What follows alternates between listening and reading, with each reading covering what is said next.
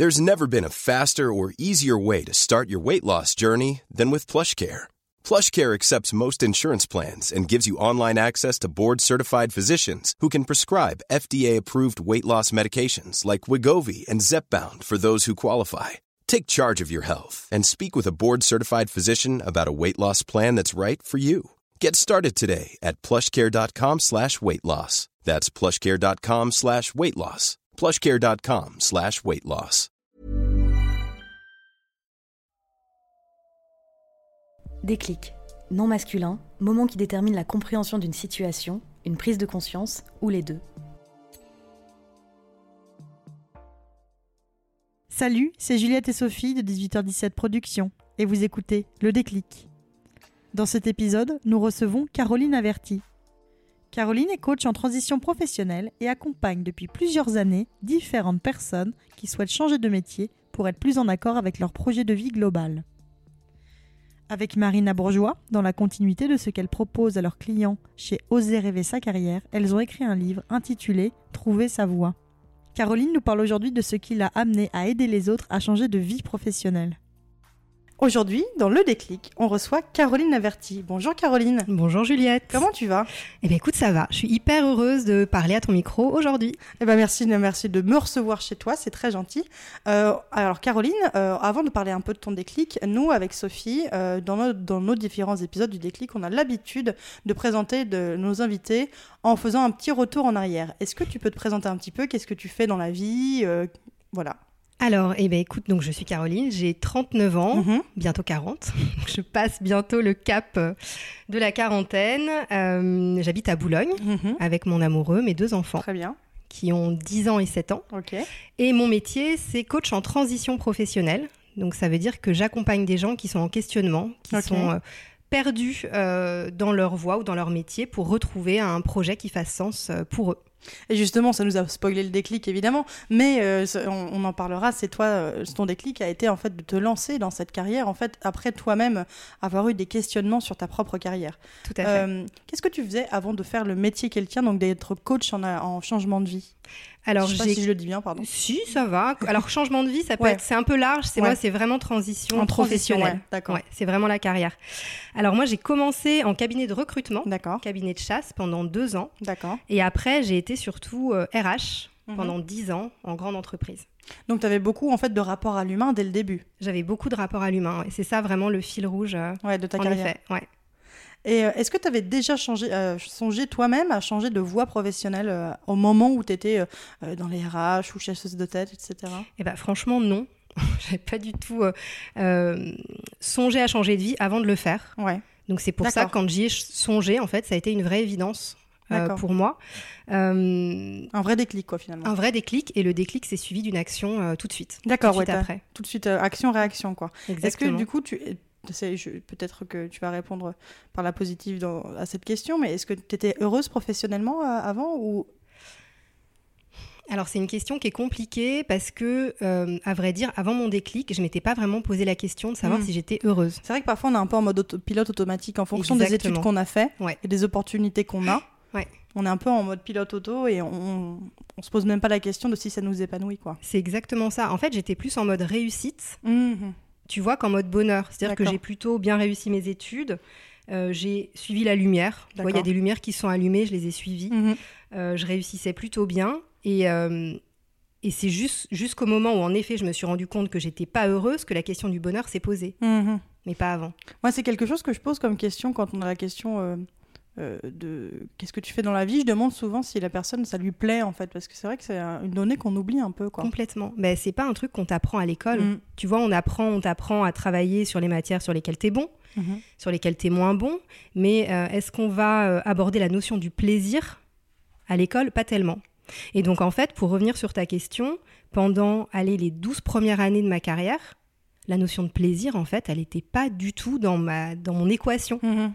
J'avais plus une équation de euh, réussite, euh, de euh, gravir les échelons, de, de faire ce qu'on euh... attendait de moi, ouais. en fait. D'accord. J'avais un rapport assez scolaire quand D'accord, même au ouais. travail.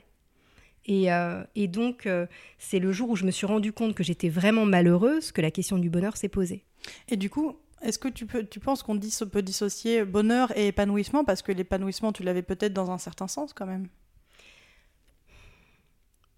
je pense pas qu'on puisse vraiment les dissocier parce mmh. que je pense que pour être vraiment épanouie à cette question de bonheur, mmh. j'avais coché tous les signaux de réussite. D'accord. Tu vois, je bossais pour une jolie boîte euh, dans un secteur qui était porteur de sens, dans l'environnement. Mmh. Donc, tu vois, quand même, c'est un secteur mmh. qui... Euh, euh, Qui, euh, qui est euh, attractif à la base. J'avais des collègues plutôt sympas.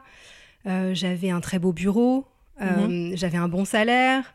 Donc, si tu veux, je cochais tous les facteurs de réussite. D'accord. Sauf qu'en vrai, je ne m'étais pas posé la question de mes besoins à moi. Mmh. Est-ce que tu les avais décelés ? Est-ce qu'au moment où tu t'es posé la question, tu as décelé ces besoins ? Alors non.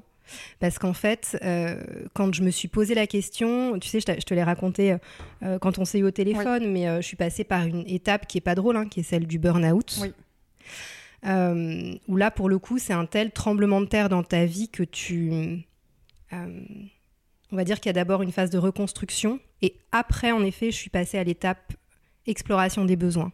Oui, bah justement, c'était ma prochaine question. Ton déclic, il est venu euh, peu ou prou après un, un burn-out. Mmh. Est-ce que tu peux nous parler un peu de cette période ? Quand est-ce que ça a commencé ? Enfin, je ne vais pas demander exactement la chronologie, mais disons, quand, est-ce que tu te rappelles un petit peu du début où tu as commencé à ressentir ce tremblement de terre, et cetera. Oui, bah, c'est ce qui est assez insidieux avec un burn-out, c'est que souvent, tu ne repères pas le début. Mmh. Euh, ça a une, été une période vraiment qui a été compliquée dans ma vie. Euh, il y a eu plein de paramètres, en fait, qui étaient différents. Euh, Parce qu'un burn-out, et c'est ce qu'on explique souvent aux personnes qu'on accompagne, parce qu'on mmh. accompagne beaucoup de gens qui sont en burn-out. C'est, c'est vrai qu'en plus, il y a un côté, excuse-moi de te couper, il y a, y a un côté, euh, y a un côté un peu euh, cordonnier mal chaussé du, du R H qui fait un ouais. burn-out. Ah ouais. Oui, non, mais c'est clair. C'est limite un petit peu euh, la honte, hein. Ouais, non, en vrai. Non, mais c'est comme ça que je l'ai ressenti à l'époque, c'est D'accord. de se dire, mais euh, ah, c'est intéressant. Moi-même, en tant que R H, euh, limite, j'ai pas le droit, mmh. tu vois. Euh, Mais c'est vrai que le, le burn-out, et c'est ce qu'on explique souvent aux, aux personnes qu'on accompagne et qui sont en plein dedans, c'est que c'est quand même multifactoriel. Mmh. Tu vois, quand on tombe en burn-out, c'est qu'il y a pas mal de choses qui ne vont pas. Et il y a souvent des causes euh, qu'on appelle les causes exogènes, c'est-à-dire qui sont extérieures à toi. Mmh. Ton environnement de travail, tes collègues, euh, le poste que tu occupes, tes trajets, et cetera. Mmh. Et puis il y a des causes qui sont endogènes, mmh. c'est-à-dire qui sont propres à ton mode de fonctionnement. Et c'est le mix des deux qui fait qu'à un moment, tu vas tomber en, en burn-out. Euh, moi, pour les causes exogènes, donc qui étaient extérieures à moi, je, c'est vrai que j'étais sur un poste que je percevais comme étant de plus en plus politique. Finalement, il y avait de moins D'accord. en moins de contacts mmh. avec mes collègues, avec les équipes. Euh, j'avais perdu mon papa D'accord, deux ouais. ans auparavant, donc j'étais en plein contre-coup du deuil. Mmh.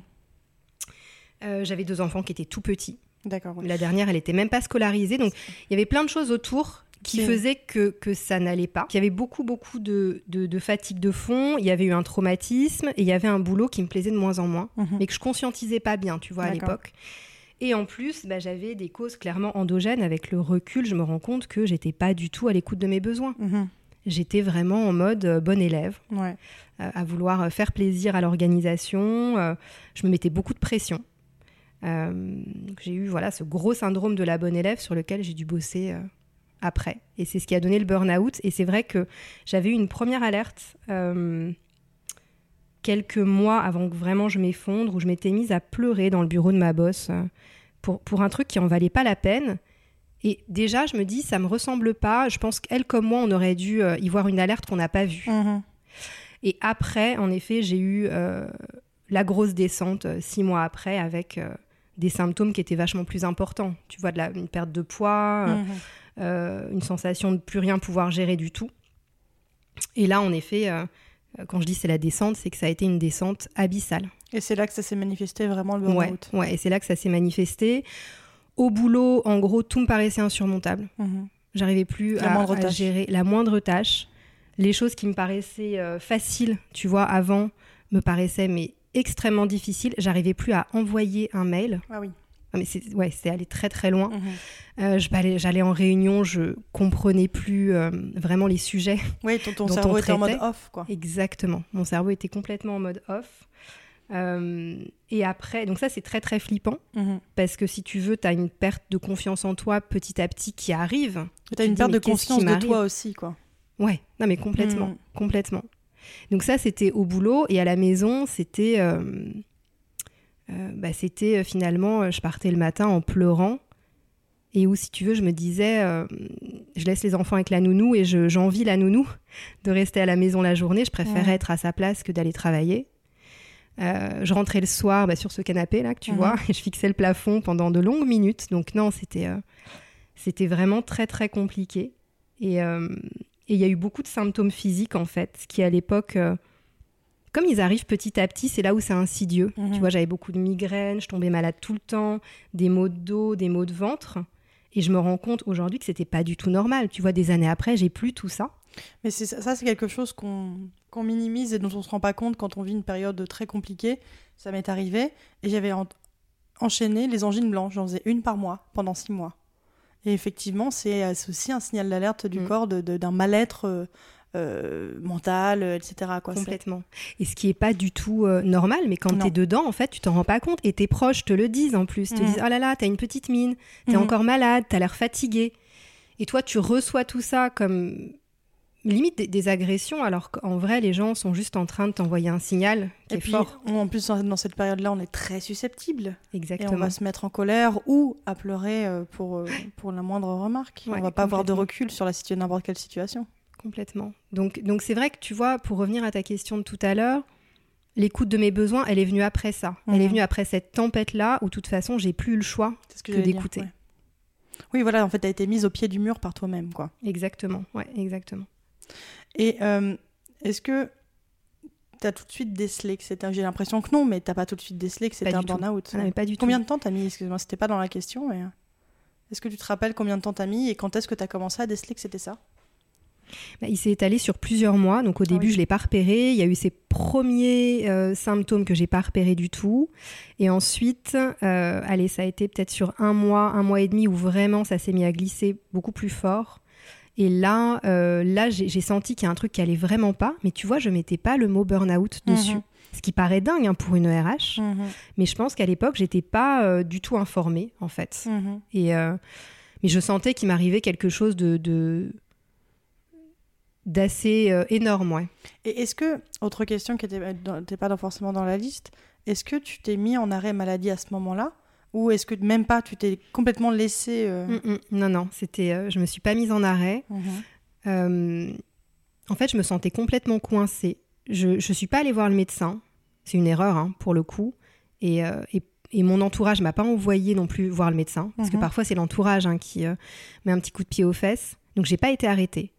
En revanche, du moment où j'ai pris conscience de ce qui se passait, j'ai agi tout de suite en décidant de quitter mon job. D'accord. Ah oui, c'était euh, radical, le pansement arraché. Hyper radical, exactement. Ouais. Ouais. Et ça, toi, ça t'a paru euh, être la seule solution? En tout cas, ça m'a paru être la bonne solution mmh. à l'époque. Euh, la seule, non, mais si tu veux, j'ai été dans le déni du burn-out pendant... Bah, je te dis plusieurs mois, et puis il y a eu ce fameux gros mois de descente où c'était de pire en pire, au point où j'en étais, tu sais, euh, je sais pas si t'as connu ça ou t'as déjà entendu parler de ces symptômes de dissociation. Je, j'ai fait des burn-out, donc... Euh, je, ça, te parle. Ouais, okay. Ça me parle. Malheureusement. Donc, euh, pour ceux qui connaissent pas le symptôme de dissociation, c'est en effet le fait d'être... Euh, de se voir en fait et de flotter un petit peu au-dessus mmh. de soi. Euh... C'est ce que je parlais quand on disait de conscience, de, de, de perte de conscience de soi en fait. Ouais. On a l'impression de ne plus vivre sa vie, d'être spectateur et d'être en pilote automatique. Exactement, quoi. C'est exactement ça et je me, je me voyais moi-même, c'est-à-dire que mon, mon cerveau flottait au-dessus de la pièce et mmh. me regardait faire. Et donc c'est vrai que c'est extrêmement euh, euh, perturbant quand on se demande à un moment si on ne devient pas un petit peu fou, honnêtement, quand ça arrive. Et, euh, et finalement, moi j'ai eu un soir... Euh, un moment de déclic. Tu vois, quand tu, tu parles du déclic, moi, j'ai eu un soir avec mon mari. On était dans cette pièce, mmh. ici. Euh, et c'est marrant parce que j'en ai pas reparlé depuis très longtemps, en fait. Euh, où je, je, je continuais à fixer le plafond comme je faisais beaucoup sur ces derniers temps. Et mon mari m'a, m'a dit un truc qui, est, qui, à l'époque, m'a paru extrêmement violent, mais, mais il a tellement bien fait. Il m'a dit, écoute, en fait, je vais pas, euh, je vais pas pouvoir rester avec quelqu'un comme toi. Wow. Ouais. Ah ouais. Après, euh, je sais pas, on avait peut-être dix ans de mariage, deux enfants. Ouais. La claque. L'électrochoc. Ouais. Électrochoc. Comment tu l'as accueilli sur le moment? Ben, un électrochoc. J'ai ouais. pas dit grand-chose. Ouais. Euh, je suis restée figée. Et en même temps, je pense que euh, j'étais tellement... J'étais tellement coincée, j'étais tellement dans cette impasse, je voyais pas d'issue, qu'il me fallait un truc aussi gros que ça mm. pour que je me dise, mais en effet, là, c'est grave, en fait. C'est-à-dire que ce que je vis, ok, pour moi, c'est terrible, mais j'ai pris conscience à ce moment-là que ça avait un impact énorme sur mes proches et notamment sur mon mari. Mm-hmm. C'est ce que j'ai demandé aussi ouais. comme question. Euh, te poser comme question, effectivement, c'était... Euh, euh, tu avais forcément aussi un impact voilà, sur ta vie, de, vie personnelle, quoi. Mmh, bah sur ma vie avec mes enfants, c'est-à-dire mmh. que j'arrivais nettement moins bien à m'en occuper, j'étais là sans être là. Et puis après, t'as plus beaucoup de place pour le reste, en fait. Donc, il m'a dit ce truc assez terrible de « je vais pas pouvoir rester avec quelqu'un comme toi ». Et franchement, des années après, je le, je le remercie tellement de m'avoir secouée euh, comme ça. Et après, il m'a dit un deuxième truc qui, là, en l'occurrence, a ouvert des portes, c'est-à-dire qu'il a ouvert une brèche avec, avec cette phrase, et après, il a ouvert des portes en me disant « mais tu sais que si tu veux partir, tu peux partir ». Ah oui, d'accord. Je me disais « mais c'est vrai, en fait, il a raison ». Et j'étais tellement mal et j'étais tellement coincée que je me, je me, je me donnais même pas l'autorisation de pouvoir envisager, tu vois, de partir. Mmh. Et, euh, et, et c'est vrai que finalement, il m'a donné cette autorisation, en quelque sorte, d'envisager que quelque chose ailleurs pouvait, euh, mmh. pouvait être possible. Et... Euh... Comment, euh, donc, qu'est-ce que tu as décidé de faire ? Donc, à ce moment-là, là, c'est là, c'est à peu près dans cette période-là que tu as dit « vas-y, je m'en vais euh... ». Bah, c'est ce soir-là, en fait. D'accord, c'est ce que je te demandais si ouais. c'était immédiat. Ça a été immédiat, c'est-à-dire qu'il a fait, en quelque sorte, sauter un premier verrou. Ouais. Et moi, j'ai fait sauter les autres euh, juste après, où je me suis dit « mais vraiment, euh, il va falloir que je prenne une décision radicale, parce que, là, ouais. Ouais, parce que là, je sens que… Euh, Euh, qui a besoin d'un très très gros travail de fond. Et ce que j'ai fait, bah, je, te, je te raconterai par la suite, mais, euh, mais ça a été le premier, euh, le, la première étape. Et, et c'est vraiment cette idée de faire sauter un verrou euh, qui s'est passé. Je pense qu'il y en avait qui avaient sauté auparavant avec euh, les épreuves de vie. Tu vois, je te parlais Bien du sûr. Décès de mon papa. Finalement, c'est aussi des, euh, des épreuves qui te font voir la vie sous un angle différent. Mmh. Et, et là, en l'occurrence, euh, bah, ça a été ce deuxième verrou qui a sauté et qui m'a permis de, ouais, de sortir peut-être un petit peu du chemin tout tracé dans lequel je m'étais mise toute seule comme une grande. Et comment ça s'est cristallisé ? Donc, est-ce que tu as envoyé un mail de démission ? Je ne sais pas. Quand Alors non, j'ai, euh, j'ai... je ne travaillais pas le lendemain, c'était ouais. un mercredi. Et j'ai demandé à ma boss que l'on se voit toutes les deux. Euh... Comme c'était pas habituel, alors on, on, on était très proches et on est toujours très proches toutes les deux. Euh, comme c'était pas habituel, elle m'a dit mais bien sûr, évidemment. Je lui ai demandé à ce qu'on se voit en dehors de l'entreprise. Mmh. Et euh, donc on s'est vu dans un café. Et là, je pense que j'ai pu aligner peut-être, allez, deux mots. Et j'ai pleuré. C'est ce que j'allais dire, tu t'es effondrée. Je me suis effondrée pendant une heure. Et la, et la pauvre, parce qu'honnêtement, comme j'avais montré très peu de signaux, j'étais en mode euh, contrôle, bonne élève, donc à l'extérieur je souriais, j'étais disponible, à l'intérieur tout s'effondrait. Mmh. Et je pense que du coup pour elle, et elle me l'a dit, euh, ça a été euh, vraiment la, la douche froide. Mmh. Tu vois, elle ne s'attendait pas du tout à ça. Donc je l'ai laissée digérer et puis après j'ai eu la chance pour le coup de faire partie d'une entreprise euh, qui, qui a bien géré ma sortie mmh. et avec qui j'ai pu négocier une sortie. Ce qui est rare, surtout dans ouais. les grandes entreprises. Ouais, ouais. Je mesure ma chance et, et, euh, et je suis toujours en contact avec eux. Quoi. C'est vraiment... Euh, moi, je renie pas du tout euh, tout ce que j'ai vécu là-bas. Non, j'ai, euh... et puis ça peut être extérieur, comme tu le disais, en fait. Ça, euh, je pense qu'une personne qui est comme toi a fait du R H euh, est d'autant, plus, euh, d'autant mieux placée pour en, pour en parler. Mais effectivement, c'est, ça peut être complètement extérieur. C'est pas la, la boîte en elle-même qui fait ouais, que... Oui, tout à fait. Non, non. Et en plus, en vrai, c'est pas du tout la boîte. C'est que... À un moment, euh, j'ai pas su, mm. euh, j'ai pas su euh, écouter mes besoins et leur communiquer. Et comment t'as fait pour trouver la force de pas retourner dans quelque chose de trop confortable ? Donc en gros, de pas retourner dans une R H d'une autre grande entreprise, mm. parce que finalement, c'est très tentant. C'est, c'est dur de, de, de se foutre un, un coup de pied aux fesses et de, et de changer complètement de voie. Donc euh, comment t'as fait pour euh, te dire en fait, faut que je fasse autre chose ? euh, bah, J'avais conscience qu'en fait, euh, mon métier me rendait plus heureuse. Mm-hmm. Donc je me disais, si c'est pour refaire la même chose ailleurs, quoi, autant rester dans cette boîte, tu vois. Donc il y, y a eu ça, euh, parce que j'avais enfin pris conscience qu'il fallait certainement que je change de métier. Mmh. Euh, et c'est marrant, mais euh, j'ai une de mes anciennes collègues qui m'avait dit un truc euh, à l'époque, et, et c'est une phrase qui m'est vraiment restée. Elle m'avait dit, dans la vie, il faut faire des choix et il faut les assumer. Mmh. Et cette petite phrase, elle me revenait en tête tout le temps. Et, et c'est ça qui m'a permis d'être à fond, en fait, dans cette nouvelle aventure. Tu vois, je me suis dit, j'ai fait ce choix Donc je vais l'assumer euh, jusqu'au bout. Euh, il y a eu ça. Ouais. Comment tu l'as fait ce choix justement ? Quand est-ce que est venue euh, cette idée de, de, d'accompagner euh, d'autres personnes à, à transitionner vers un autre, euh, une autre voie professionnelle ? Alors j'avais déjà cette idée au moment de quitter ma boîte. D'accord. J'ai eu cette idée-là. Et après, j'ai vraiment pris le temps, en fait, de la, de la tester, mmh. cette idée. Donc, il y a eu plusieurs étapes euh, dans le parcours. Euh, une fois que j'ai quitté ma boîte, d'abord, j'ai pris du temps pour moi. D'accord. J'avais cette chance, du coup, de pouvoir le faire. Donc, mmh. j'ai pris euh, quelques semaines pour moi, pour me reposer. Mmh. Parce que j'étais littéralement épuisée. Et l'épuisement, c'est pas le meilleur conseiller pour prendre des décisions. Mmh. Donc, tu vois, j'ai déjà pris soin de moi. Euh, j'ai pris du temps pour mes enfants, qui était tout petit à l'époque, et il y avait une grosse frustration pour moi de pas pouvoir euh... j'avais le sentiment en fait de pas participer activement à leur enfance. D'accord. Donc pendant plusieurs semaines, bah déjà j'ai dit au revoir à ma nounou, mmh. euh, et donc je me suis retrouvée à la maison à m'occuper de mes enfants.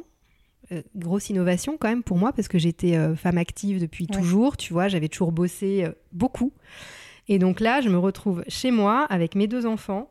Euh, et donc je me suis occupée de d'eux à plein temps, quoi. Je me okay. suis engagée euh, dans l'école de mon fils, je me suis engagée auprès d'Asso, euh, et je me suis même posé la question quand j'ai voulu arrêter, quand j'étais vraiment pas bien. Le, le travail était tellement source de souffrance pour moi que je me suis dit peut-être qu'en fait pendant quelques années je vais arrêter de travailler. D'accord. Ouais. C'est une option hein, dans ma tête. Donc je l'ai testée. Du coup, je suis restée un peu avec mes enfants. Euh, j'ai adoré honnêtement euh, ce que j'ai découvert, c'est-à-dire que j'ai découvert un monde que je ne connaissais pas. Euh, l'après-midi, en effet, en sortie d'école, j'allais au parc avec les enfants et j'ai rencontré des gens que je pense que j'aurais jamais rencontrés ouais. dans mon petit microcosme. D'autres parents d'élèves. Euh... Mais oui, tu vois, des gens du quartier. Mmh. Euh... Oui, toute cette vie qu'on ne connaît pas quand on est au bureau de, de huit heures à dix-huit heures. Ouais. Quoi. Ouais, exactement. Et, et j'ai rencontré plein de gens que je n'aurais jamais rencontrés à, à La Défense, euh, oui. dans mon microcosme, euh, costard, cravate, mmh. mallette, tu vois. Euh, et ça m'a aussi euh, permis de ralentir, clairement, parce que, euh, bah, mine de rien, j'étais quand même une cadre euh, ouais, performante, mais, mais speed. Mmh, tu très vois, dynamique. Très dynamique, exactement. Et, euh, et, et oui, et du coup, bah, passer dix minutes à faire un lacet avec un enfant, bah oui, ça te fait un petit peu, un petit peu ralentir. Donc ça, ça a été hyper chouette. Mais au bout de trois mois, je me suis dit, ok, il faut que je rebosse. Mmh. Oui, tu t'es dit, c'était, c'est, encore une fois, c'est un test, essayer. C'est pas la vie pour moi ouais. de, de rester euh, maman ouais. au foyer, qui était un métier à plein temps. Exactement, aussi, ouais. euh, voire même à double temps. Carrément. donc, carrément. Euh, donc effectivement, toi, tu t'as testé, tu t'es dit non, je vais reprendre une, une carrière, quoi. Exactement. En tout cas, je vais reprendre un boulot, pas de la même manière que ce que je faisais avant, parce qu'encore une fois, cette frustration de pas pouvoir m'occuper d'eux, je l'ai pas oubliée. Mmh. Euh, donc, euh, ce qui commençait à se dessiner, c'était je vais retravailler, mais en revanche, euh, je vais faire passer d'autres besoins en priorité que ceux que j'avais fait passer jusqu'à maintenant. D'accord. Donc tu vois, petit à petit, ça s'est construit comme ça. Et puis après, j'ai, bah, j'ai entamé le troisième gros chantier qui a été de faire un travail sur moi. T'as, t'as fait un espèce de cahier des charges, en fait, de ce que tu voulais, ce que tu ne voulais plus, exactement. et cetera. Ouais, exactement. Qu'est-ce qui était négociable, mmh. qu'est-ce qui l'était pas. Et, euh, et oui, et j'ai pas, j'ai pas coupé à ce travail sur moi avec une psy et une coach. Ok. Voilà. Et du coup, c'est comme ça que, euh, que j'ai bâti ce nouveau projet professionnel que j'avais déjà en tête. Euh, avant de partir, et que j'ai confirmé quand j'ai fait mon coaching. Voilà. Et quand est-ce que tu as décidé vraiment, euh, est-ce que c'était dès le début, euh, dès le début de ta réflexion post-burnout, euh, de te décider à toi aussi aider les autres, ou est-ce que c'est venu petit à petit pendant tes séances de psy ou de coaching, et cetera? Non, je pense que je l'avais en moi avant, parce qu'en vrai, tu sais, je t'ai dit tout à l'heure, euh, j'ai commencé en cabinet de recrutement, oui. ma carrière. Et en fait, pourquoi j'étais aussi attirée par le recrutement, c'est parce que pour moi, dans ma vision d'étudiante, il y avait une vraie dimension psy mmh. au recrutement. Tu vois, trouver la bonne personne pour le bon poste, ouais. euh, en fonction de la personnalité des gens, avec les tests de personnalité, les tu tests, vois. Les fameux tests M B T I, et cetera. Exactement. Euh, tout ça, ça me paraissait, bah, franchement, ça me paraissait un peu magique et j'avais vraiment envie de faire ça. Et après, si j'ai fait des R H, c'était pour ça. Donc, euh, cette dimension euh, aidée, ouais, elle est ressortie de manière ultra forte pendant mon, mon coaching, mais je l'avais tellement euh, en moi avant que, euh, que ça a été un peu une évidence. En j'allais fait. dire, ça s'est imposé comme une évidence, ouais, quoi, ouais. finalement. Et euh, qu'est-ce que tu fais au quotidien exactement ? Alors, mais je fais pas mal de pas mal de choses différentes. C'est vrai que ça peut paraître un petit peu abstrait. Et oui. Ouais. Euh, on comprend l'idée. En fait, on comprend l'issue. Oui. Mais le chemin est plus difficile à comprendre. Euh, surtout pour des personnes qui nous écoutent peut-être, qui ont toujours été dans la même carrière et qui sont épanouies dans leur, dans leur travail. Effectivement, on, on voit les, les, transitionner vers quelque chose de nouveau professionnellement, c'est très clair. Euh, donc l'issue est très claire, mais effectivement, comment on arrive comment à ça ? Comment on y arrive ? Ouais, euh, ouais, y a deux, y a vraiment deux étapes. Ta question, c'est pas qu'est-ce que je fais moi dans mon métier, hein, c'est, c'est les plus... deux. C'est les deux. Les deux. Ok. Ouais, pardon, je suis part... j'ai, moi, j'aime faire des digressions. Eh bah, t'inquiète, euh, on, va, on va faire les deux. Donc, mon métier, il est, il est vraiment varié, mais c'est vrai qu'en vrai, quand même, le gros de mes journées, c'est de passer des, du temps en rendez-vous de coaching. D'accord. Avec mes accompagnés, euh, que je fais soit en physique, soit à distance, mmh. puisqu'on accompagne des gens qui sont sur voilà, toute la France et même à l'étranger.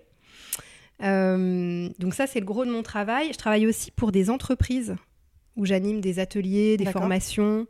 Euh, et je fais aussi pas mal de formations à côté. On a une partie production de contenu. D'accord. Et puis, bah, comme tout chef d'entreprise, tu as la partie administrative qu'on adore.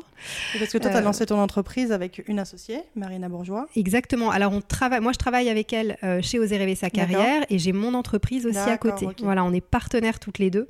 Et donc, il y a un petit volet administratif, en effet, qui est là. Mais le gros de mes journées, c'est d'accompagner, euh, d'accompagner des, euh, voilà, des, des, des personnes sur leur chemin euh, de vie professionnelle.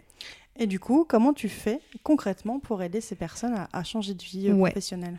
Alors, c'est, c'est vrai que c'est tout un chemin. Euh, ça dépend le type d'accompagnement qu'ils prennent, parce qu'il y a des accompagnements plus ou moins euh, profonds. Mmh, c'est ce que j'allais dire. Ouais. Ouais, c'est vraiment, il y a le bilan de, de, de compétences, oui. le bilan de carrière, c'est pas la même chose. Donc, euh, ça dépend le type d'accompagnement qu'ils prennent.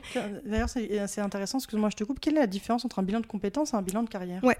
Euh, le bilan de compétences, c'est un dispositif légal, mmh. donc qui est encadré par la loi. Ça veut dire qu'il y a des obligations et il y a des contraintes, euh, mais il y a aussi des financements D'accord. qui oui, sont possibles. Par le Pôle emploi notamment. Par le Pôle emploi, par le C P F D'accord. aussi, tu sais, le compte oui, professionnel oui, formation. Euh, et donc le bilan de compétences, c'est vraiment un bilan qui te permet de euh, mieux te connaître professionnellement, de définir un projet et ensuite un plan d'action pour le D'accord. mettre en œuvre. Euh, il a lieu sur trois mois maximum. Donc, c'est un pas de temps qui est relativement D'accord. court. Ah oui, quand même. Ouais. ouais. Et il a un nombre d'heures maximum aussi. Mm-hmm. Il y a un certain nombre d'obligations légales. Le bilan de carrière, il ne rentre pas dans ces obligations-là. C'est un dispositif qui est hors cadre légal. D'accord. Et nous, en tout cas, chez Oser rêver sa carrière, le bilan de carrière, c'est un bilan de compétences plus large. En fait, on fait la même chose que dans un bilan de compétences, sauf qu'on y ajoute euh, d'autres choses. La première, c'est le, le fait de parler du projet de vie de la personne. Okay. Au-delà de son projet professionnel, c'est qu'est-ce qu'elle a envie de mettre en place dans sa vie, mmh. au sens large.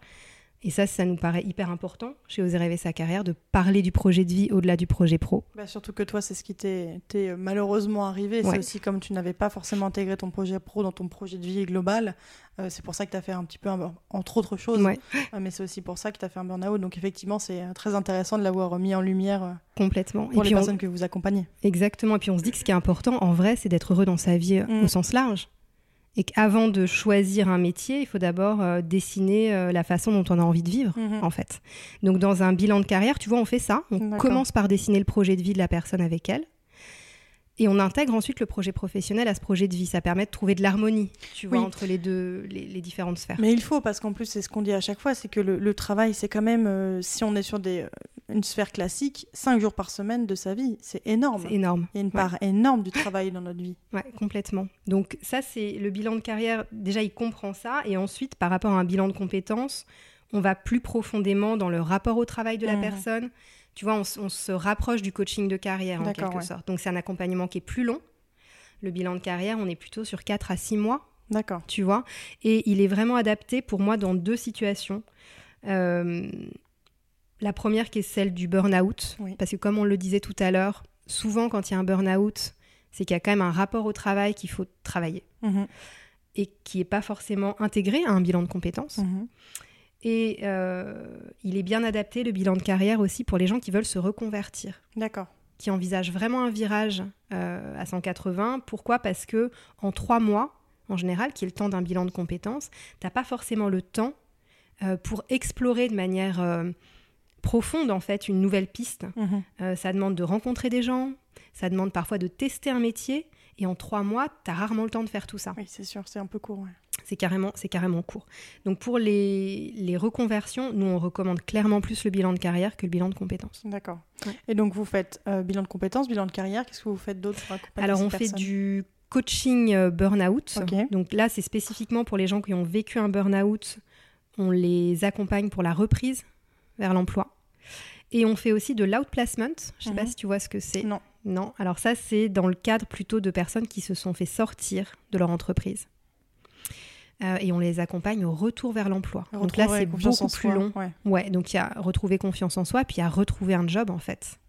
Donc là, dans un outplacement, tu as euh, un bilan de carrière.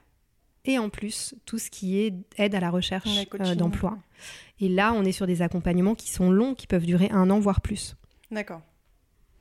Et euh, on en a déjà parlé, mais euh, pour toi, c'était très important aussi d'avoir un accompagnement, de, bon, sans être euh, trop intrusif, j'imagine, mais pour toi, c'était aussi un, important d'avoir un accompagnement dans la vie personnelle. Pourquoi ça, en fait, à part pour ton burn-out, pourquoi, pourquoi c'est si important pour vous, euh, pour toi, ouais. euh, d'avoir un accompagnement qui soit global et pas uniquement sur, axé sur la carrière? Tu veux dire par rapport au projet de vie ? Tout à fait. Ouais, mais parce que euh, par rapport à ce que je te disais tout à l'heure, nous, on est vraiment convaincus euh, qu'avant de, réf- qu'avant de réfléchir à un projet professionnel, il faut d'abord se poser sur la question de comment j'ai envie de vivre ma vie. Mmh. Où, avec qui, qu'est-ce que j'ai envie de faire dans mes loisirs, qu'est-ce que j'ai envie de faire dans ma vie privée. Euh, et qu'une fois qu'on a commencé à dessiner c- cette... Euh, Euh, ce paysage global, là on peut commencer mmh. à réfléchir à un boulot. Euh, donc ça c'est la première raison, et la deuxième raison c'est parce que les sphères en fait de, du, de la vie, elles sont poreuses. Tu vois ce que je veux dire ? Elles ne mmh. sont pas isolées les unes mmh. des autres, et qu'en vrai quand tu commences à travailler en bilan avec les gens, il y a tout un tas d'intérêts qui sortent. Mmh. Donc les gens vont te parler par exemple d'un intérêt artistique, et puis ils vont te dire qu'ils ont besoin d'être connectés à la nature, mmh. et puis ils vont te dire qu'ils ont besoin de contact. Et à un moment, toutes les attentes, elles ne peuvent pas être comblées par le travail. Mmh. Tu vois, à un moment, c'est illusoire de se dire que ton travail, il va pouvoir cocher en fait toutes Bien les sûr. cases et toutes tes attentes. Ce qui veut dire que ces attentes, il va falloir qu'elles soient comblées ailleurs dans ta vie. Et comme on a euh, travaillé avec la personne sur une vision globale de sa vie, on peut se dire, ok, par exemple, tu me parles de nature. Ton besoin de nature, est-ce que c'est plutôt dans ton travail ? Donc ça veut dire qu'il faut que tu travailles D'accord. en lien avec la nature. Ou est-ce que c'est plutôt d'habiter dans la nature ? Ou alors, est-ce que c'est plutôt te dire euh, deux week-ends par mois, je vais faire des escapades en forêt mmh. et ça me nourrit assez pour que mon besoin de nature il mmh. soit nourri. Tu vois, donc on les fait vraiment travailler sur ce côté, euh, euh, oui, pour eux, en fait, des, des, des différentes facettes de la vie. Euh, et quand on a identifié quelque chose d'important pour la personne, on va voir avec elle où elle le place dans D'accord. son fameux carré de vie, qui est un de nos outils. Euh, tu vois, je te donne un exemple. Quand j'étais euh, R H, donc j'avais déjà ce goût de l'accompagnement. Moi, j'adorais passer du temps à parler avec les personnes mmh. pour euh, les aider, les comprendre, et cetera. Sauf que dans mon métier, en fait, j'avais plus trop l'occasion de faire ça. D'accord. Tu vois, je faisais beaucoup de, de gestion, ouais. je faisais beaucoup de, de réunions, de projets, mais j'étais pas assez nourrie d'un point de vue aide, accompagnement. Ouais. Et donc, dans ma vie sociale, j'étais la pote. avec qui on fait des dîners en solo ouais. et j'adorais, tu vois, passer mon temps à parler avec les gens, mmh. euh, raconte-moi comment tu vas, et cetera. Je nourrissais en fait ce besoin dans ma vie sociale. D'accord, ouais. Ok. Le jour où c'est devenu mon travail, donc maintenant, je fais que ça toute la journée, d'accompagner des gens. Donc le besoin, il est nourri, mmh. il est comblé, et cetera. Moi, dans ma vie sociale aujourd'hui, c'est plus du tout ce dont j'ai besoin. Ouais. Moi, j'attends de, tu vois, de faire la fête, de m'amuser, et cetera. Ouais. Parce que Euh, parce que le besoin d'accompagnement, il a été nourri ailleurs. Oui, c'est une balance en fait, tout simplement. C'est exactement ça. Et donc, je reviens sur ta question, mais pourquoi c'est important d'avoir ce projet de vie global avant de parler de travail ? C'est parce que ça te permet de faire la balance. Mmh. Si tu es focalisé que sur le travail de la personne, bah, finalement, tu peux pas euh, lui permettre d'avoir cette réflexion sur la balance. Et justement, on, on en vient aussi, euh, c'est, c'est aussi pour ça euh, qu'on s'est vu, mais vous avez écrit un livre qui s'appelle oui. « Trouver sa voie ouais. ». Euh, donc, en fait, c'est un livre d'auto-coaching euh, qui ouais. permet en fait, de, bah, de faire un mini-bilan sur soi-même, sur sa vie, sur ce qu'on a envie de faire, euh, sur sa vie professionnelle aussi, bien sûr, puisque c'est votre cœur de métier. Mmh. Pourquoi avoir écrit ce livre et euh, qu'est-ce qui était important dans ce projet ? Alors pourquoi avoir écrit ce livre ? Parce que je pense qu'après des années de pratique euh, pour Marina, donc, qui est mon, ma partenaire, mmh. euh, et moi, euh, bah, on avait envie tout simplement de partager, tu vois, un peu plus ouais. largement no- notre expérience et tout ce qu'on a appris sur le chemin avec nos accompagnés, parce qu'en vrai, euh, c'est vraiment eux qui nous apprennent des D'accord. choses, tu vois, les personnes qu'on accompagne au quotidien. Euh... Et on avait, je pense, envie de toucher plus de monde aussi euh, que simplement les, les personnes qu'on accompagne. Et quand Fabienne Broucaret, donc de My Happy Job, nous a proposé mmh. de faire partie de la collection Vuibert, c'est vrai qu'on n'a pas, voilà, on n'a pas hésité euh, deux secondes. On aime beaucoup écrire, toutes les deux avec Marina. Ouais. Donc du coup, on s'est fait plaisir aussi en écrivant. Et, euh, et puis on s'est dit aussi que, euh, en fait, les personnes qu'on voit, c'est les personnes qui à un moment sont prêtes à aller voir des coachs ou qui ont les moyens de voir des coachs. Mmh. Et on, on se disait qu'on avait aussi envie de toucher, tu vois, ces personnes qui euh, peut-être se sentent pas encore prêtes à aller voir un coach. Oui. Et acheter un bouquin, tu ça vois, c'est une première étape. C'est pas engageant pour l'instant, Exactement. mais ça met une, peut-être ouais. une petite lumière dans le, dans Exactement, le cerveau. C'est un premier chemin. Tu mmh. vois, on fait beaucoup, beaucoup, nous, de, d'interviews, d'articles ouais. euh, qui peuvent être aussi un premier déclic pour amener ouais. les gens à se questionner. Mais il nous manquait, tu vois, l'étape du milieu qui est euh, bah, le bouquin, qui mmh. est quand même plus consistant, évidemment, qu'un article, avant peut-être... Bah, d'aller voir un coach. Et puis tout simplement, tu as des gens qui n'ont pas le, les moyens aussi Bien de sûr. s'offrir un coaching. Et c'est pour ça que dans notre livre, il est vraiment pratico-pratique. On voulait que les gens puissent en, re, quoi, en repartir, j'ai envie de dire, avec vraiment des choses concrètes. Oui, c'est ça. C'est que ce livre, il est très, très straight to the point, comme on dit euh, dans la com. Euh, c'est qu'effectivement, il y a, c'est, euh, c'est très facile euh, de, de le faire. Il y a des petits questionnaires qu'on peut remplir. Il mmh. euh, y a des euh, différents carnets de bord. Il y a des... Euh, des manières de, de s'auto-coacher, voilà, il y a vraiment en... c'est très pratique en fait, ouais. on peut le faire soi-même, on peut se faire un auto-coaching grâce à ça, voilà, il y a des petits bilans à chaque fois, à chaque oui. fin, il y a des explications de ce que ça dit sur nous, et cetera. Enfin, c'est vraiment euh, extrêmement concret. Et comment vous avez écrit ce livre justement ? Est-ce que vous... est-ce que c'est venu tout de suite le sens de faire quelque chose de très pratico-pratique ? mm-hmm. euh, Est-ce que c'était déjà dans le projet ou est-ce que c'est venu au fur et à mesure des discussions avec Marina ou avec My Happy Job ? Écoute, non, c'était déjà dans le projet. Déjà, c'est le, le propre de la collection My Happy Job, c'est D'accord. d'être très pratico-pratique. Après, nous, comment on l'a fait ? C'est qu'en fait, en vrai, le bouquin, c'est comme un bilan. Ouais. On a, on a suivi le chemin d'un bilan. Donc, tu, tu, tu verras que dans le livre, en effet, euh, bah, on commence par le projet de vie, ce dont je, oui, tu vois, je t'ai parlé je, tout ouais, à l'heure. Tout à fait. Après, on fait ouais. euh, réfléchir les personnes sur leur passé. Euh, on fait réfléchir, besoins, tu vois, comme... les personnes ouais. sur leurs intérêts, sur les besoins, mmh. sur les talents. Donc, c'est vraiment le cheminement d'un bilan. En, en gros, mmh.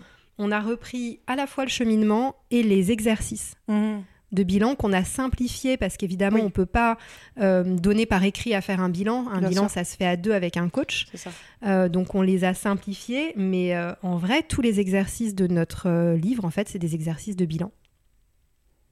Et euh, alors, on a déjà répondu à la question, donc pourquoi c'était important de, de faire, de, de, d'écrire ce livre pour vous. Euh, mais moi, j'aurais aussi une, une autre question, c'est qu'est-ce que vous conseilleriez à quelqu'un qui, qui souhaiterait changer de vie, qui décèle chez lui un petit non-épanouissement, un petit mal-être peut-être au ouais. travail, euh, mais qui ne sait pas ni quoi ni comment faire euh, pour, pour se faire, quoi, tout simplement. Alors écoute, c'est une vaste question, mais euh, je vais essayer d'y répondre.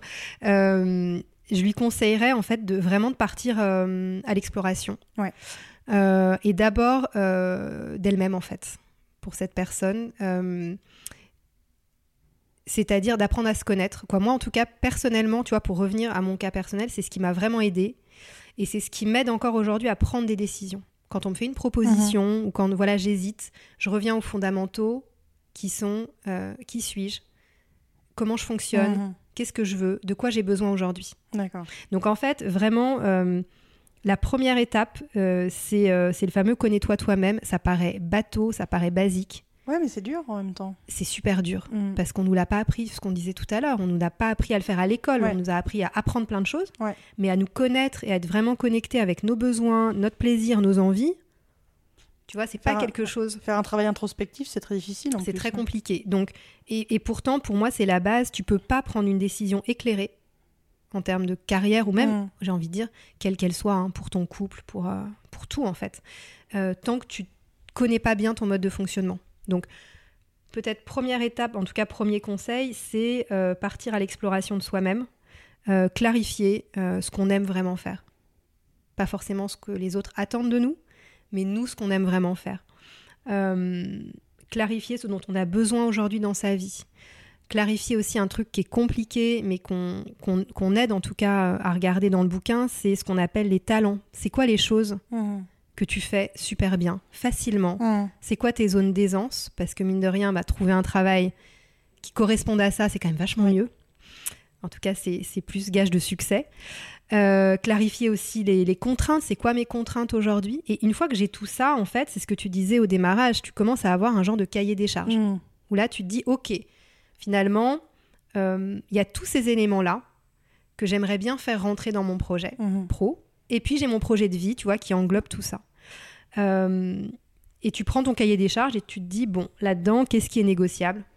Qu'est-ce qui ne l'est pas? Et là, tu commences à avoir quelque chose. Et soit tu as déjà une idée de réorientation, qu'elle soit petite ou grande. Hein, tu vois, la reconversion, nous, on, on a orienté notre bouquin sur la reconversion, mais on le dit bien dès le démarrage, la reconversion, c'est absolument pas la solution à tous les problèmes. Et vraiment, on dit attention à ça. Aujourd'hui, il y a énormément de success stories sur les reconversions. Et c'est chouette de montrer ouais. aux gens qu'on peut se reconvertir, parce que mine de rien, en France, on est plutôt... On part de loin, quoi, hein, ouais. sur, sur le sujet. Je sais pas ce que t'en penses. Ouais, c'est, il y a beaucoup de cases. Hein, c'est, exactement. Ça se voit beaucoup. Moi, c'est quelque chose que je fais beaucoup comme, euh, comme comparaison, mais ça se voit beaucoup, notamment chez les, les célébrités. Euh, où, en France, on a du mal à avoir une célébrité qui, de la chanson mm. qui va se mettre à faire de l'acting. On va, on va s'en moquer. Complètement. Et on ouais. va, alors que... Bon, c'est pas non plus l'extrême, c'est pas toujours le meilleur exemple, mais là-dessus, l'exemple anglo-saxon, il y a un peu plus de tolérance. On, est-ce que autre part qu'aux États-Unis, on a vu un, un ancien acteur devenir président? euh, Et donc moi, je trouve que c'est très bien pour ça que depuis quelques années, on voit des, des, des histoires de reconversion mmh. pour montrer que c'est possible. Après, euh, on, on est très vigilante aussi avec Marina là-dessus en disant la reconversion, c'est possible, c'est merveilleux quand c'est la solution qui est adaptée, mmh. mais parfois ça ne l'est pas. Et donc tu vois, il y a plein de gens qui euh, terminent un, un accompagnement et qui finalement décident de rester mmh. aussi dans leur métier. Pourquoi ? Parce qu'ils se sont rendus compte qu'en fait, euh, ça leur correspond. Ils avaient oublié pourquoi. Ça aide leur, à y voir plus clair aussi sur ce Exactement. Qu'ils veulent vraiment. Est-ce que ce qu'ils veulent vraiment, c'est ce, ce dans, dans, dans quoi ils sont ? Eh ben, exactement.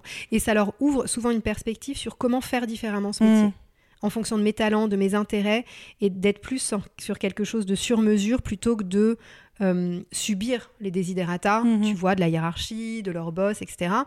Ils vont commencer à un peu plus prendre la main oui. sur leur mission. Euh, donc, soit en effet, la personne, elle a déjà une idée, reconversion ou pas. Et là, mon deuxième conseil, du coup, c'est vraiment euh, de se renseigner, mais au maximum sur cette idée. Et c'est pour ça que je te disais, parfois, le... problème du bilan de compétences qui se déroule sur trois mois, c'est que euh, bah, une exploration, parfois, ça prend plus de trois mmh. mois. Euh, et se renseigner, euh, on le fait de plein de, de, de façons possibles. Hein. Euh, évidemment, le truc le plus simple, c'est d'aller rencontrer des gens mmh. qui font ce métier, donc ce qu'on appelle, nous, dans le jargon des enquêtes, métier. Euh, donc, tu vas rencontrer des gens qui font le métier que tu cibles mmh. et tu vas leur poser tout un tas de questions sur leur mission, mmh. euh, leurs conditions de travail, leur salaire, mmh. les profils, Euh, les actualités du secteur, et cetera, et cetera. Il y a plein d'autres façons après de se renseigner, c'est de, de, d'acheter des magazines, de lire des bouquins. Oui, bah, de... même Internet, et cetera. Voilà. Exactement, tu vois, aujourd'hui, il y a quand même un panel de ressources. Ah, tu vois, il y a des MOOC, il y a des blogs, il y a... ouais. vraiment. On a accès bah, à beaucoup de choses maintenant, c'est la, le gros avantage. Ouais, beaucoup, beaucoup d'infos possibles. Et le truc qu'on recommande, euh, nous, pour le coup, notamment pour les reconversions un peu radicales, c'est quand même le testing. Mmh. Oui. Tu vois, c'est-à-dire de, de, euh, bah, d'aller tester pendant une semaine. C'est, c'est important aussi parce qu'effectivement, la reconversion, c'est chouette, mais f- tout le monde ne réussit pas malheureusement parfois. Et c'est parce que peut-être parfois, on s'est laissé, euh, laissé aveugler par un, un, une, réa- une réalité fantasmée du métier qu'on visait. Donc ouais. effectivement, y a, y a, la, la phase de test est très importante. Très importante. Et la phase de test et après de maturation, de laisser mmh. un peu reposer aussi et de... De, d'en tirer les conséquences une fois, tu vois, qu'on a laissé un peu reposer les choses. Mais je reviens sur le testing, euh, je pense que c'est assez fondamental, et notamment quand on vise des métiers, tu sais, manuels, il oui. y a une tendance quand même de fond aujourd'hui, ouais. de, de fantasme aussi hein, sur les bah, métiers c'est, manuels. C'est exactement ce, ce dont, euh, c'est pourquoi je voulais en parler, parce qu'effectivement, euh, euh, on, on montre tous ces gens qui partent euh, aller élever des chefs dans le Larzac pour faire de leur propre fromage. Il y, y en a qui réussissent très bien, mais... Il y en a qui déchantent aussi. Tout à fait. Parce que c'est des ouais. métiers qui sont durs, c'est des métiers qui sont euh, euh, isolants. Euh, c'est des métiers qui sont extrêmement prenants. Euh, donc effectivement, toute cette mouvance peut. Faut faire attention en fait à toute cette pas à cette mouvance, mais à cette mmh. mouvance fantasmée, à tout le fantasme qu'on met ouais, là-dessus des citadins euh, qui quittent tout et qui arrivent parfaitement euh, à lancer leur, leur propre fromage, et cetera quoi. Non non, il y a, y a une vraie réalité euh, terrain en fait à, à, mmh. à prendre en considération avant de prendre oui. toute décision. Et tu vois, nous c'est pour ça qu'on a développé chez Oser rêver sa carrière des partenariats avec euh, des boîtes comme Test un métier, euh, tu vois, qui permet en effet de faire du testing avant mmh. de s'engager. Et pour l'artisanat, il euh, y a une, une société qui s'appelle Weekend Do, mmh. qui propose des ateliers avec des artisans sur toute la France. D'accord. Euh, et ils te permettent de tester comme ça pendant quelques heures ou une journée. Vraiment le métier artisanal. Ouais, c'est vraiment super ce qu'ils ont fait. Et le, le fondateur me disait, euh, à juste titre, il me disait, mais les métiers artisanaux, c'est des métiers de sensation. Oui. C'est chaud, c'est froid, c'est lourd, et cetera. Et mmh. tant que tu n'as pas ressenti la sensation physique, mmh. tu ne peux pas vraiment voir oui, si fa- en effet... C'est fatigant, ça fait mal au dos. C'est Exactement, euh... ouais. si ça te plaît. Ouais. Euh, là, j'ai une de mes accompagnées qui, qui se reconvertit dans la céramique. Ok. Euh, et en effet, elle n'a pas décidé du jour au lendemain de se reconvertir dans la céramique. Mmh. Elle a d'abord fait des stages. Oui. Elle en a fait plusieurs, tu oui, vois. Oui, puis en plus, l'artisanat, de... ça peut aussi faire l'objet d'un, d'un C A P pour de, de te reformer. Parce qu'effectivement, euh, si tu t'étais dans la com comme moi et que tu veux devenir, je sais pas, ébéniste, eh ben, il faut effectivement passer quand même un diplôme. Et Exactement. C'est, c'est là où ça te permet aussi de voir... Euh, un peu le quotidien, quoi. Complètement. Donc, c'est, c'est assez engageant. Et donc, vraiment, mon deuxième conseil, après l'exploration de soi, qui est vraiment la base, parce que si t'as pas l'exploration de toi... tu peux pas voir si au final le, les gens que t'interroges et ce qu'ils vont te dire, ça va coller avec comment tu mmh. fonctionnes. Donc d'abord exploration de soi, après exploration des pistes. Et là, on prend bien le temps d'explorer. On se décide pas, euh, mmh. une reconversion, ça se décide pas en, en, voilà, en, en deux jours. Voit, ouais. euh, et si jamais il n'y a pas d'idée, parce que ça peut arriver aussi de se dire, mais finalement, moi, je j'ai pas vraiment d'idée. Euh, bah là, c'est, c'est tout simplement d'ouvrir les chakras. Mmh. au maximum, de s'intéresser au maximum de choses. Dès qu'il y a quelque chose qui t'interpelle ou qui mmh. t'intéresse, qui tu creuses, touche, ouais, ouais. voilà, tu tires euh, les fils petit à petit, mmh. tu parles avec des gens euh, de tes questionnements et là, les idées vont commencer à arriver. Super. Ouais. Eh ben, je te remercie beaucoup, Caroline. Ça fait déjà une heure qu'on parle. Est-ce wow. que tu te rends compte? Ça passe vite. Ça passe super euh, vite. Je vous invite donc à aller voir euh, le site de Caroline pour voir tous ses coachings, Oser rêver sa carrière. Euh, également son livre que vous pouvez trouver dans toutes les bonnes librairies et uniquement dans les bonnes librairies. Vous pouvez trouver, donc, Trouver sa voie, euh, les collections Vuibert euh, avec My Happy Job, euh, un livre qui vous permettra de faire de l'auto-coaching si jamais ça vous intéresse et que vous êtes en pleine réflexion sur votre propre carrière. Caroline, je te remercie beaucoup. Merci beaucoup Juliette, merci à toi. Et à très bientôt. À bientôt, au revoir. Au revoir. Merci d'avoir écouté le déclic de Caroline Averti. Si faire un point sur votre carrière ou changer de métier vous intéresse, vous pouvez la contacter sur le site Oser rêver sa carrière. Cet épisode vous a plu ? Soutenez-nous en nous laissant cinq étoiles et un gentil commentaire sur votre appli de podcast préféré. On se retrouve très bientôt pour un nouvel épisode.